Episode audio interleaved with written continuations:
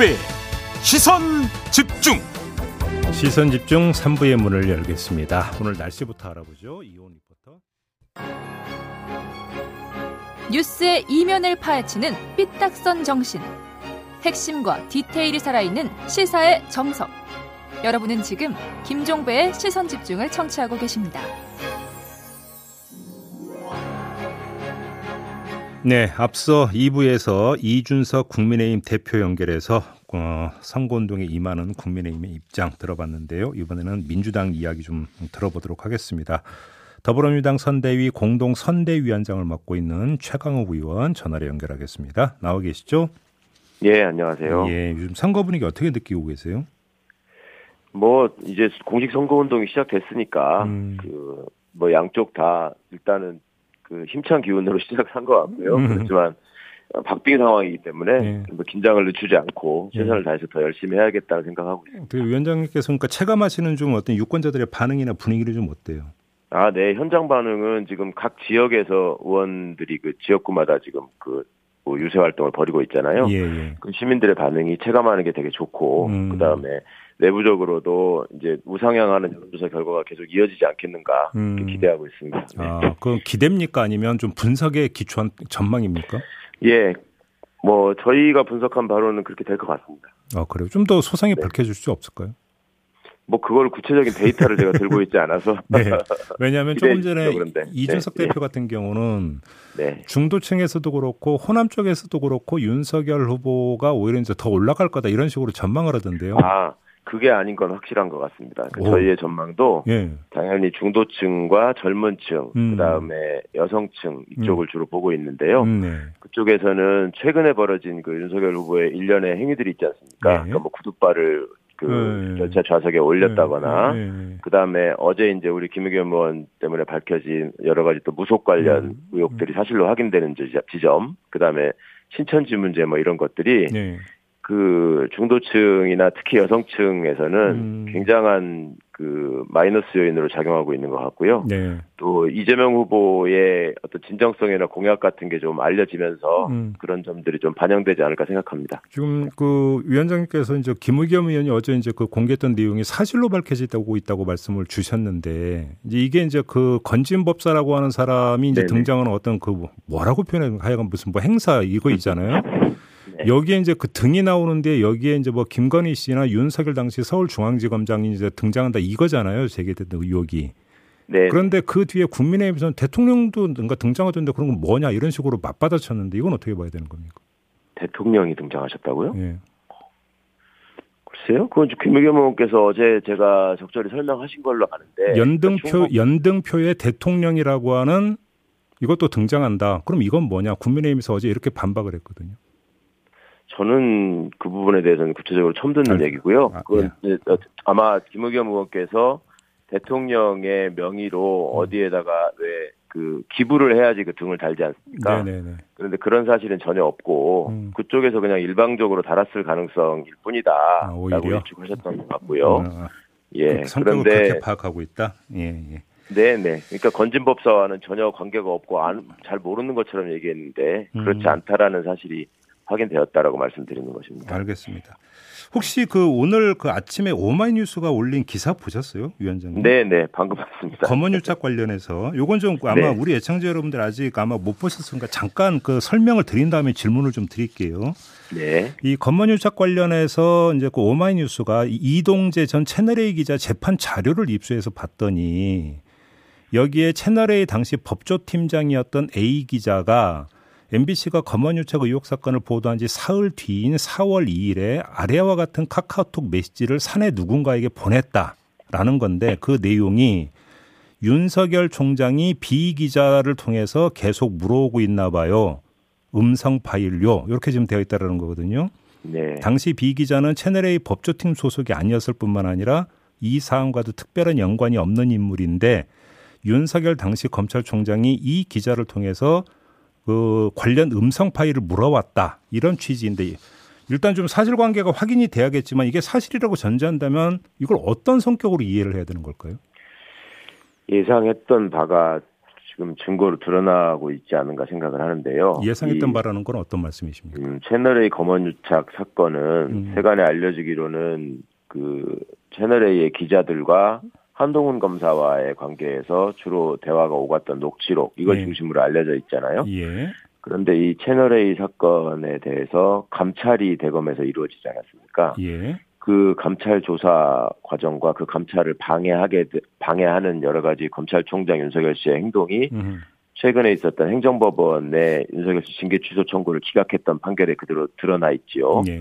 그때 감찰부장의 정식 감찰 조사 개시 보고를 받지 않기 위해서 음. 휴가를 내고 칭병을 한 적이 있었고 음.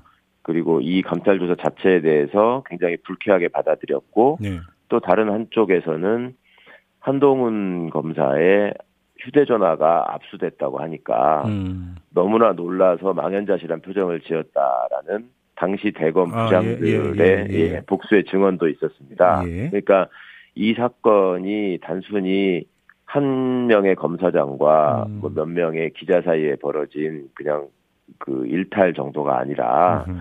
총장도 이 사건에 대해서 매우 깊이 알고 있고 관여하고 관심을 갖고 있었던 게 아닌가라는 음. 의혹을 갖, 갖게 충분한 상황이었거든요. 음. 그런데 이번에 본인이 직접 당시에 크게 이슈가 됐던 것이 이제 그 제보자에게 들려줬다는 한동훈 음성 파일 네, 아니겠습니까? 네, 네. 그 존재 여부를 확인하는 것을 다른 본인이 뭐 친분이 있는 기자니까 물었었겠죠. 음. 기자를 통해서 계속 물어왔다라고 하는 건 음, 음. 윤석열 씨가 이 사건과 절, 결코 무관할 수 없고 왜 그토록 감찰을 방해하기 위해서 애썼는지를 음. 또다시 입증하는 사례다 생각합니다. 그냥 소박하게 혹시 이렇게 이해할 여지는 없습니까? 그래서 윤석열 당시 그 검찰총장과 한동훈 검사장의 관계는 뭐 세상에 다 알려진 사실 정도로 막역하다고 하니까 네. 그리고 이제 그런 한동훈 검사장 이름이 이제 보도에 오르락 내리락 하니까 어떻게 된 건지 알고 싶어서 궁금해서 네. 그러니까 별도로 알아봤을 이렇게 해석할 여지는 없, 없는 겁니까?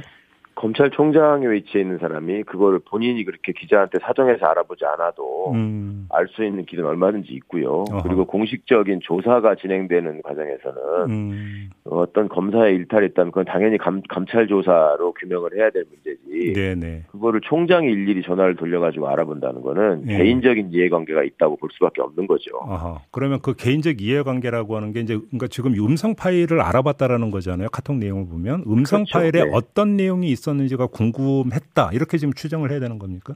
두 가지겠죠. 음성 파일에 구체적으로 어떤 내용이 담겨 있을까? 음. 그다음에 그것을 채널 A가 확인하고 보관하고 있을까? 어. 왜냐하면 이것이 이분은 수사를 하던 분이기 때문에 예. 이게 증거가 될 수 있잖아요. 음, 그리고 당시에 음, 음. 한동훈 검사와 김건희 씨의 그 수십 차의 통화 기록, 수백여 회의 메시지 예. 이런 것들이 집중됐던 때도 그 시기거든요. 예. 예. 그리고 이것을 이어서 이제 그 고발 사주 사건에 등장하는 그 고발장이 작성돼서 국민의힘에 넘겨진 시기하고도 또 일치하고요. 음흠. 그러니까 이 일련의 상황을 볼때 예. 뭔가 이 문제가 본인에게도 굉장히 민감하고 중요한 사안이었다고밖에 보이지 않습니다. 그런데 그러면 이 그 검언유착 의혹 사건 수사가 이제 쭉 진행이 되지 않았습니까? 근데 관련해서 그러면 지금 이 재판 기록으로 등장했던 카톡 메시지 내용에 대해서 당시 수사팀에서 혹시 좀 들여다봤다라는 흔적이나 이야기는 전혀 들은 바가 없습니까? 그쪽에서 들여다 봤겠죠. 그러니까 문자 어. 메시지를 당연히 다 확인을 했고 네. 지금 이동재 기자도 재판 중이고 저도 이동재 기자가 저를 본인의 명예를 훼손했다고 기소를 아, 예. 아, 저 고소를 아, 예. 저 본인이 고발한 건 아닌데 하여튼 음, 어쨌거나 음. 그걸 그 혐의로 윤석열 씨가 기소를 해서 저도 재판이 진행 중인데 네. 거기에 보면은 많은 그 문자 메시지 기록이나 이런 것들이 음, 음, 있더라고요. 음. 근데 이제 저희는 반개 가지 사건이니까 많지가 않고 네. 이동재 기자의 본 사건에는 그런 게 많이 있었던 걸로 알고 있습니다. 아, 그래요? 음, 알겠습니다. 이건 좀 더 추가 확인이 필요한 이런 문제이기 때문에 일단 일본만 나왔기 때문에 지금 네. 그 위원장님 어떻게 해석하는지 궁금해서 좀 질문을 드려봤고요. 신천지 관련 의혹 있지 않습니까? 조금 네. 전에 이제 그 이준석 대표한테 관련 질문을 드렸더니 당시 그렇다면 이상한 어떤 당원 가입 뭐 흔적이나 이런 게 전혀 없었다 이렇게 그 이야기를 하던데 이건 어떻게 받아들이십니까? 그게 전혀 없었다고 그렇게 단호하게 말씀할 수 있는 건가요? 그때 그 시- 수십만의 당원이 갑자기 이렇게 급증해서 가입했다라는 얘기가 있었고 네. 그것이 당시에는 이준석 후보의 이준석 대표에 대한 기대로 젊은 층이 많이 가입한 거 아니냐라고 하는 것이 그냥 일반적인 관측이었잖아요. 음, 그런데 이번에 홍준표 의원께서 음. 그러니까 경선 결과에 대해서 그 지지자들이 물었지 않습니까? 네네. 이게 이게 이상하지 않느냐라고 하니까 나도 경선 끝나고 나서 알았다. 음. 그러니까 그 사실이 확인됐다라고 저는 느꼈고요. 네. 그 부분에 대해서 지난 일인데 음, 어떡하느냐라고 하는 것은 홍준표 의원 나름으로 그 당의 중진이시고 대통령 후보까지 되실 뻔한 분인데 네. 그냥 그냥 허투루 하신 말은 아닌 것 같습니다. 그런데 이제 이준석 대표의 말은 이런 거예요. 지금 막그그 그 의혹이 사실이라고 한다면 특정 지역에서 그러니까 당원 가입이 집중적으로 늘었어야 되는데 그런 흔적이 없었다 이런 주장이거든요. 신천지 예수교회가 특정 지역에만 있나요? 근데 이거 이제 애당초 의혹이 제기됐던 게 과천 본부에서 이제 그런 네. 지시를 내렸다라고 하는 게 이제 최초의 의혹 제기였고 또 네. 아무래도 이제 그 주된 근거지는 대구이다 보니까 아마 그걸 염두에 두고 이 말을 한 게 아닌가 추정이 돼서 드리는 질문인데요. 글쎄 그 과천이나 대구라는 음, 지역적 그때 이제 언론의 조명을 받았던 게 본부가 어디냐라는 부분하고 음. 대구에서 이제 예배 때 그 전염병 확산 문제 때문에 네. 집중이 됐었잖아요. 예, 예. 그거를 아마 이용해서 좀 내용을 호도하려는 거 아닌가 싶은데 음. 신천지 교회는 전국적인 조직을 갖고 있고 음흠. 그다음에 교주가 지시를 하면 전국적인 조직이 움직이는 거지 네. 과천 대구만 움직여라 이렇게 하겠습니까? 알겠습니다. 엊그저께 윤석열 후보가 이제 그 사법 공약 내놨잖아요. 그러니까 네. 전 법무장관의 수사지휘권 폐지하고 예산 편성권 그러니까 독자적으로 검찰청이 갖는다 이런 그 골자인데 어떻게 평가하십니까? 일단 이분은 기본적으로 법률가로서의 그 기초 지식이 없는 거 아닌가라는 걱정을 합니다. 그러니까 어허. 사법 공약이라고 하는 것은 사법 개혁에 관- 관련한 공약이어야 하는 것이고 음, 사법 개혁은 기본적으로 법원을 어떻게 할 것인가의 문제입니다. 사법은 법, 그러니까 그쪽 법원이죠. 예. 예, 당연히 그렇지 않습니까? 네. 그런데 거기에 행정부 소속이 분명한 법무부 장관, 검찰 문제가 거의 대부분이더라고요. 음, 그리고 검찰 법무부 장관의 수사 지휘권 문제를 거기다가 붙여서 언급을 했는데 예. 이게 검사 출신들이 특히 정치 검사 출신들이 갖고 있는 가장 중요한 착각 중에 하나가 검사가 사법기관이다라고 착각하고 있는 겁니다. 준 사법국위원이라는 표현을 많이 쓰죠. 그러니까 그 표현은 어찌 보면 그냥 행정학적인 용어일 뿐이고 예.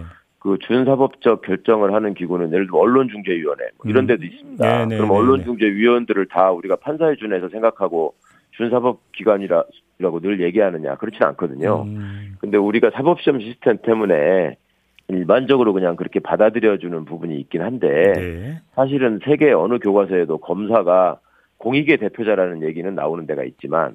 준사법기관이라고 명시해서 가르치는 데는 없습니다. 네, 네, 네. 그런데 그렇게 강조하는 이유는 이제 검사가 독자적인 어떤 판단을 할 음. 수 있는 기관이다. 음흠. 그리고 그만큼의 독립성을 존중받아야 한다라는 의미인데요. 예. 그것은 공정성과 정치적 중립성 때문에 제기되고 있는 것이지 음. 일체 지위를 배제하고 검찰 마음대로 해라 이런 뜻은 아니거든요. 예. 그렇게 된다면 헌법이 규정하고 있는 민주적 정당성의 원리를 근본적으로 어기는 거라서 음, 이게 법치주의하고도 문제가 생기는 것입니다. 예, 예. 그런데 그런 민주적 통제 자체를 지금 없애겠다는 거기 때문에 이거는 헌정사상 지금 처음 있는 공약을 내세우는 거거든요. 아, 처음인가요?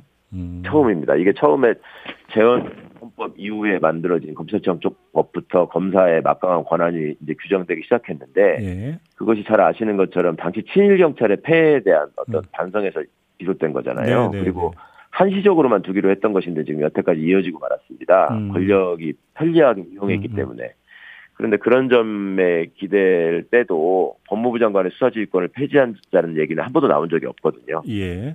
네. 알겠습니다. 그 의원님께서도 이제 그 제기를 했던데 윤석열 후보의 이제 부동시로 인한 병역 면제 판정이 있잖아요. 관련 네. 의혹을 제기를 하셨는데 좀 제가 그러니까 한번 좀 그 이렇게 질문을 드려볼게요. 윤석열 후보 쪽에서 이건 인사청문회 과정에서 다 검증된 거다라는 이야기도 했기 때문에 드리는 질문인데 네. 청와대에서 그러니까 그 인사 검증을 하잖아요. 그때 그 의원님께서 네. 청와대에 계셨고 공직기강 비서관으로 그렇습니다. 네. 그 이때 검증이 됐던 거 아닙니까 이 문제? 그러니까 바로 그 지점 때문에 제가 새롭게 기자회견을 통해서 말씀을 드린 건데요. 예.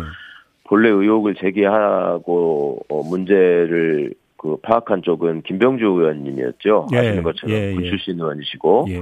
그 내부 제보를 받으신 것 같습니다. 어. 그런데 말씀처럼 저도 어 인사 검증을 담당했었고 나중에 청문회가 진행되는 과정에서 본인이 진단서를 제출했다라고 하길래 예.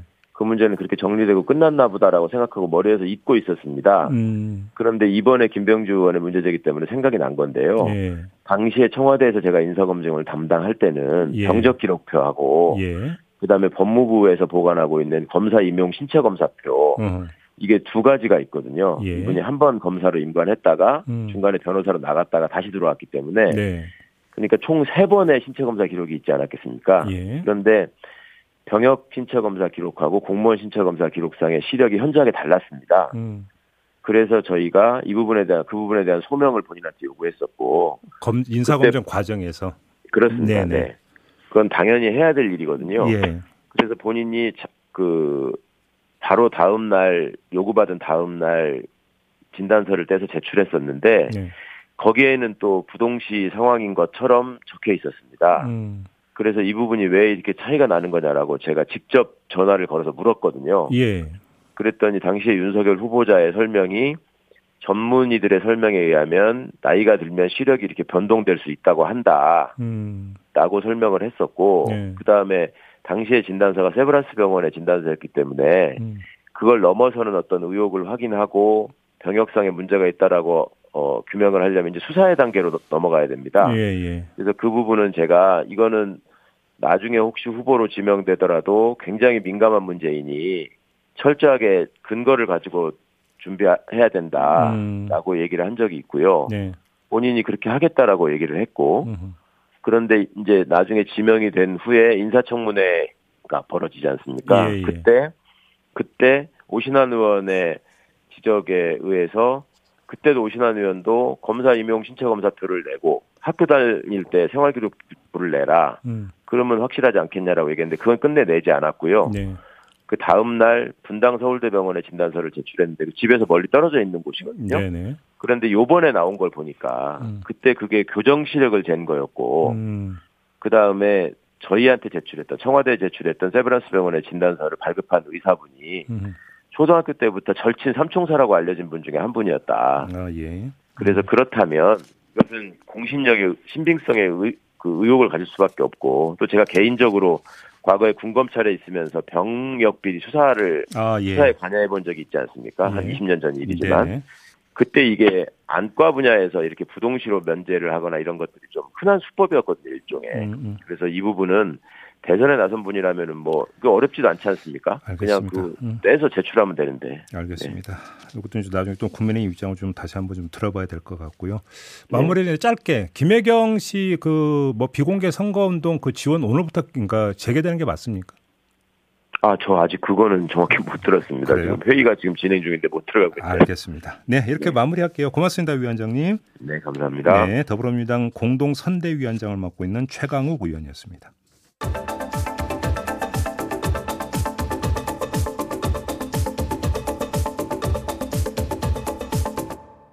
네, B컷 뉴스 진행하겠습니다. 헬마우스 임경빈 작가 모셨습니다. 어서 오세요. 안녕하세요. 자, 오늘 어떤 이야기입니까? 어제 인터넷 커뮤니티 클리앙에서 중국 영화 한 편이 큰 관심을 모았는데요. 지난 12일에 공개된 나라라 빙판 위의 빛 이라는 제목의 영화입니다. 네. 제목에서 짐작하실 수가 있듯이 이제 빙상 종목 그 중에서도 쇼트트랙을 다룬 영화인데 음, 줄거리 자체는 흔한 스포츠 영화의 공식을 좀 따르고 있습니다. 뭐 평범한 배달원으로 일하던 청년이 어떤 계기를 통해서 이제 쇼트트랙을 시작하게 됐는데 음. 동네 얼음장에서 뭐 훈련을 한다든지 굉장히 좀 열악한 환경에서 열심히 연습을 해가지고 국가대표가 되고 그리고 국제 대회에 나가서 이제 세계적인 선수들과 경쟁 끝에 불굴의 의지로 승리를 한다. 아, 뭐 정석적인 그러니까 플롯인데요. 네, 뭐 썩 재밌진 않더라고요. 근데 어, 이제 직접 보셨어요? 네, 약간 오. 네, 유튜브에서 슬쩍슬쩍 봤는데 네.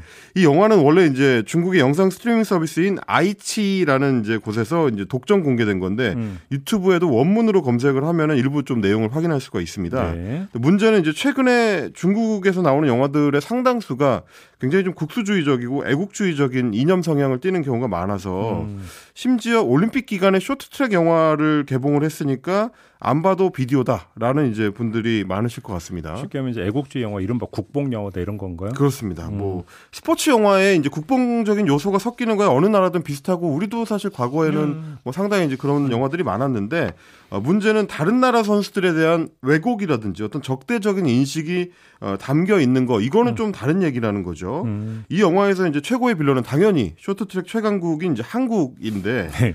예, 이 뭐 보시는 것처럼 영화 안에서 어, 경쟁 상대에 대한 이제 프레젠테이션을 할때 음. 어, 불세출의 천재 김승우라고 저렇게 한글로 적힌 이 음. 화면이 나올 정도로 음. 예, 절대적인 실력자로 묘사가 됩니다. 네. 근데 여기까지는 그럴 수 있는데 문제는 이제 한국 선수들이 실제 경기에 들어가서 어, 주인공 중국 선수한테 이제 밀릴 것 같으니까 발을 걸어서 넘어뜨리고요. 음. 어 그리고 난 뒤에 스케이트 날을 이용해 가지고 주인공의 이제 눈 주변을 그어버리는 굉장히 극단적인 반칙을 하는 이런 장면들이 나옵니다. 어 그래요? 좀 너무 과한 거 아닌가요? 그러니까 실제로는 오히려 이제 쇼트트랙의 반칙 왕하면 음. 지금은 이제 중국에서 해설위원으로 활동하고 있는 이 왕멍이라는 선수 중국 선수가 이제 예, 대명사죠. 저희도 한번 전해드린 바 있어요. 그렇습니다. 오죽했으면은 이번 남자 계주 편파 판정 이후에 SBS 스포츠에서는 이것이 반칙이다. 쇼트트랙 반칙 worst 10 이래가지고 예. 음. 어 worst 10이라고 했는데 다 중국 이 쇼트트랙 반칙 장면이어가지고 아, 그래요? 그런 영상을 만들기도 했는데 음. 실제 영화에 나오는 반칙 장면하고 굉장히 유사한 장면은 2016년 세계 선수권 대회에서 나왔습니다. 음. 여자 3000m 경기에서 중국의 취춘위가 아, 최민정 선수의 스케이트 날을 걸어서 넘어뜨리는 장면 잠깐 같이 보시죠. 자, 한 바퀴를 잡았고요. 어, 이게 웬일입니까? 뒤에서 자, 최민정 빨리 자, 일어나야죠. 최민정 네. 일어나야죠. 최민정 넘어졌습니다. 뒤에서 자, 진행하던 선수가 아직 괜찮아요, 최민정 최민정. 선수를 쳤어요. 자, 최민정 지금 선수. 뭐 이 부분인데요. 자, 여기서 나가면서 이거는 좀 아, 그 외에도 뭐 2014년에 소치 올림픽 여자 1000m 결승전에서 박승희 선수의 옷과 손을 잡아당겼었던 뭐 판커신 선수라든지 음. 뭐 이런 어처구니 없고 좀 노골적인 어, 뻔뻔한 반칙들이 수두룩했습니다. 그런데도 도리어 자국 영화 내에서는 한국 선수들이 끔찍한 반칙을 하는 것처럼 묘사를 하니까 예, 보는 우리 입장에서는 좀 황당한 그런 상황인 거죠. 네. 오늘 쇼트트랙 경기 있죠?